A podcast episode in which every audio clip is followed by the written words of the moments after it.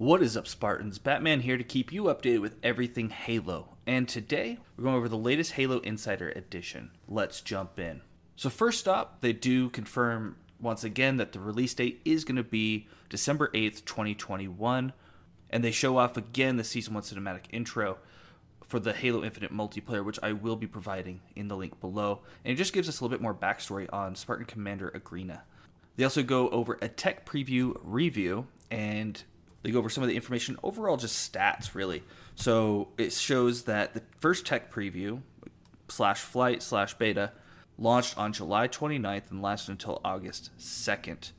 Over 519,914 hours were spent in multiplayer alone, with a total of 1,346,687 total bot and 4v4 matches.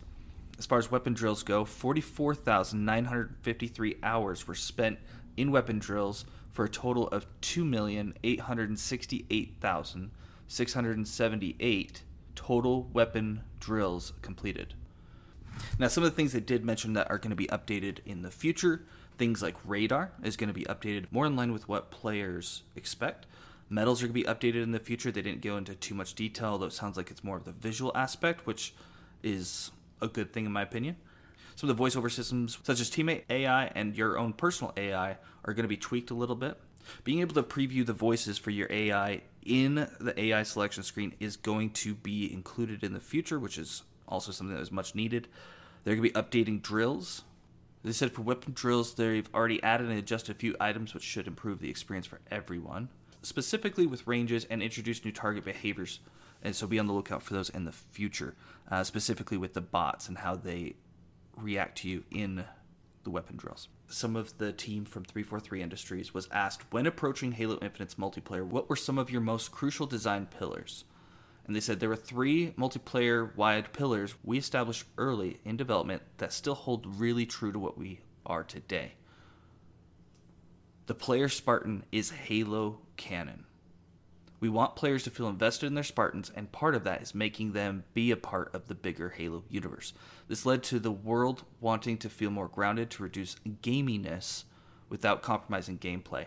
Now, I think this is a great idea, and it's actually something that I thought they were going to be doing for some time. I believe that because this game is becoming a live service, it's not just going to be multiplayer. I do think that over time, if we're going to be having this game for years and years to come, that there's going to be PvE content introduced as well. I could see us very easily having missions alongside Master Chief as he has his AI and we are our own Spartans with our own AI working together to do a mission, which would be super cool because we've never had an experience where we, as our own Spartans, got to fight alongside Master Chief, and I think that's something that will be coming in the future. So I think the player Spartan is Halo canon. I think that's part of that. They also said extensibility at the core, modes, systems, and everything we built for Infinite to be modular and expandable over the lifespan of the game. This enables us to recontextualize parts of one game mode quickly to stand up new mode prototypes for future seasons. The long term benefit is this also helps us extend this beyond our internal team and into our community development tools by exposing these various components through Forge and custom game settings to empower the community to build more content that always that feels more real alongside things built by our team at 343. I think that's a really cool thing specifically when they're talking about Forge. It's because a lot of times with Forge maps, they feel like it's very clear that they're Forge maps and they're not real maps. So it sounds like they're going to be trying to give us a lot more features to make the maps feel like if you wanted to remake a certain map with ice themes or a certain map that looks very similar to a remake, for example, that they're going to give you those options specifically with things like say midship from Halo 2 that you can maybe have covenant style pieces that you can put on your map. And the third one is always onboarding. Playing online is intimidating for many and difficult to master. It was important for us to develop an evergreen on ramp of features into online play that we refer to the Academy. Starting with the tutorials, starting with the tutorial, players start their journey, joining the ranks as a Halo Spartan to learn the basic mechanics. Through additional features like weapon drills, training mode, and the players versus bot playlist, players always have fun and safe ways to practice and explore Infinite before they're ready to jump in boot first into matchmaking. And they did mention that the design pillars are different based on two big experiences Arena, which is 4v4, and Big Team Battle, which is confirmed to be 12v12. And they said that they created different pillars for these because they felt that they had design goals based on players' expectations. So they're going to focus on Arena in this blog and they'll save Big Team Battle for another time. So the design pillars for Arena are fair starts. Players start the match as equals with balanced gameplay mechanics. The lone wolf survives, but the pack thrives. Players can achieve individually through skill expression, but the team with better coordination, communication, and reactivity will seize the most victories. Mastery equals mechanical depth and tactical decision making. A match with two teams of equal skill should be determined by the team's tactical decision making as the game mode state is altered by player action. Game mode clarity the modes in Halo Infinite's arena communicate their game states efficiently and urgently to bolster the tactical decision making required for players' path to mastery over the arena experience. Powers earned and impermanent. Scavenging pushes teams to contest the acquisition of items within the Halo sandbox. Any item that can be earned can also be taken away through combat resolution, positioning, and tactical actions. One of the things they did also mention in this Inside Infinite was that bots in the future are going to be updated to be more realistic.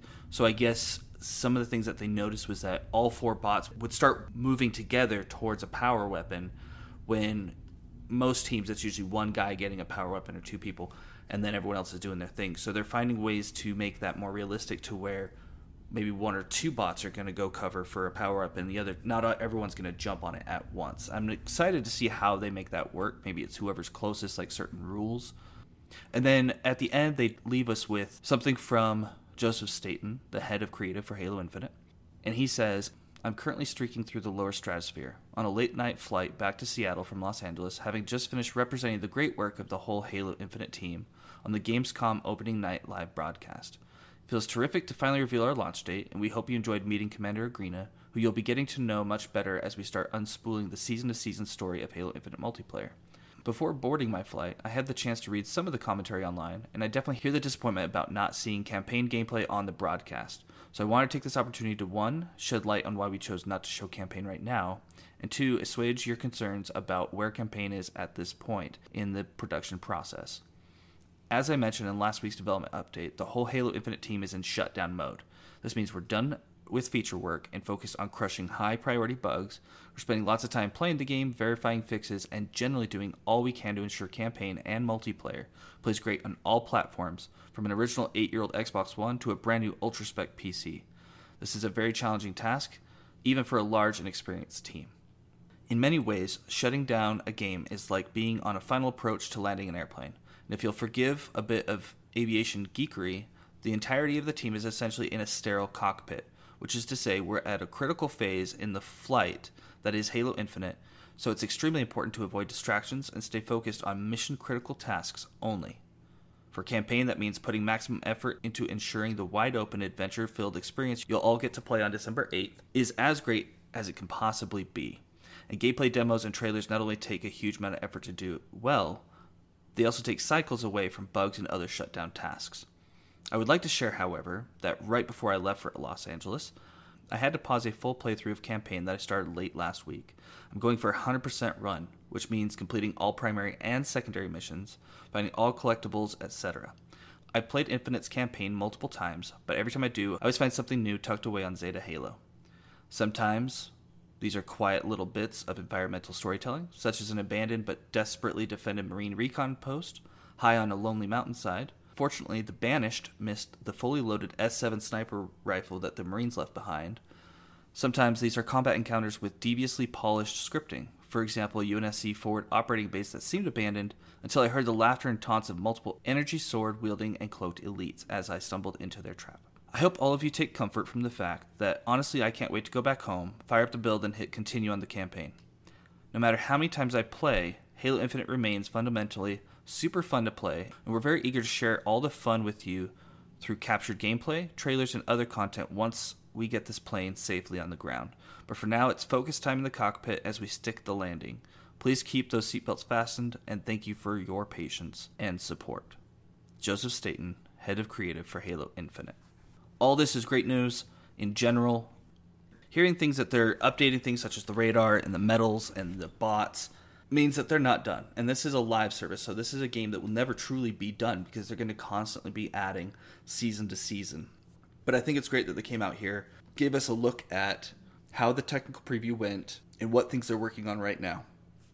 And that's all we have for today. If you enjoyed this video, please like and subscribe. Thank you for watching TSD Gaming, and until next time, just play.